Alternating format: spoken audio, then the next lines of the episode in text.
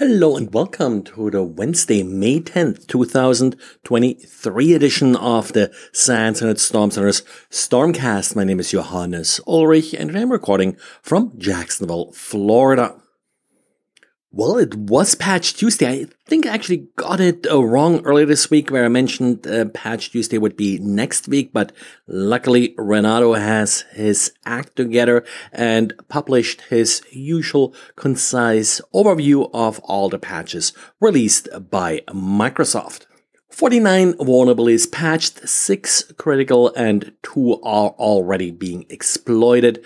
One of the exploited vulnerabilities that I thought was kind of interesting was a secure boot security feature bypass vulnerability. We had vulnerabilities like this uh, before. Not 100% sure which exact uh, variety here has already been exploited or whether it was already published. CVE 2023 24932. Of course, in order to exploit this vulnerability, you need to have physical access uh, to the system, but that's exactly what Secure Boot is supposed to protect.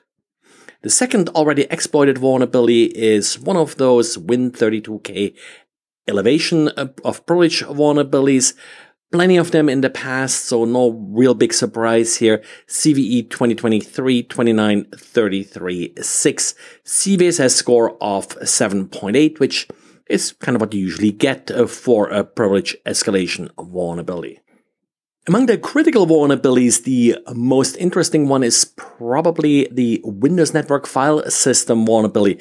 Again, a system that we have had a number of critical vulnerabilities against in the past.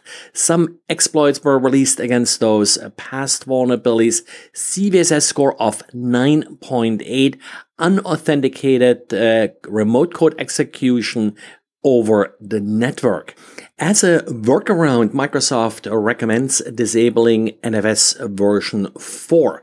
Version 2 and 3 are not affected by this vulnerability. However, Microsoft points out there was an earlier vulnerability just a year ago in May 2022. So that one you still need to patch, even if you do apply the workaround. You also need to restart the NFS server after you apply the necessary configuration change. I don't believe NFS is enabled by default in Windows, uh, but it may easily be enabled if you need it, for example, often to interact with Unix systems. But that's not the only remote code execution vulnerability that can be exploited over the network. The second vulnerability is affecting the LDAP uh, server CVE 2023 28283. And uh, this again allows an unauthenticated attacker to exploit the LDAP server by sending some crafted LDAP calls. Both of these vulnerabilities, NFS as well as LDAP, should be blocked by any halfway sanely configured firewall. Remaining critical vulnerabilities affect the secure socket tunneling protocol, also something that uh, was patched in prior months as well. The pragmatic general multicast uh, protocol. This one I think it's a bit interesting. Don't really know enough about the protocol, but again, a 9.8 CVSS score here and does lead to remote code execution. Uh, Windows OLE remote code execution vulnerability. Well, uh, had plenty of OLE vulnerabilities, so not really all that excited by this one. And the final critical vulnerability affects the SharePoint server. So certainly double check your perimeter firewall configuration. Make sure none of this LDAP and NFS traffic can either enter or leave your network. And we'll just get patching. And as usual, Renato is considering the Chromium vulnerabilities that we already talked about that were patched a couple uh, days ago as part of the 59 vulnerabilities patched at Patch Tuesday.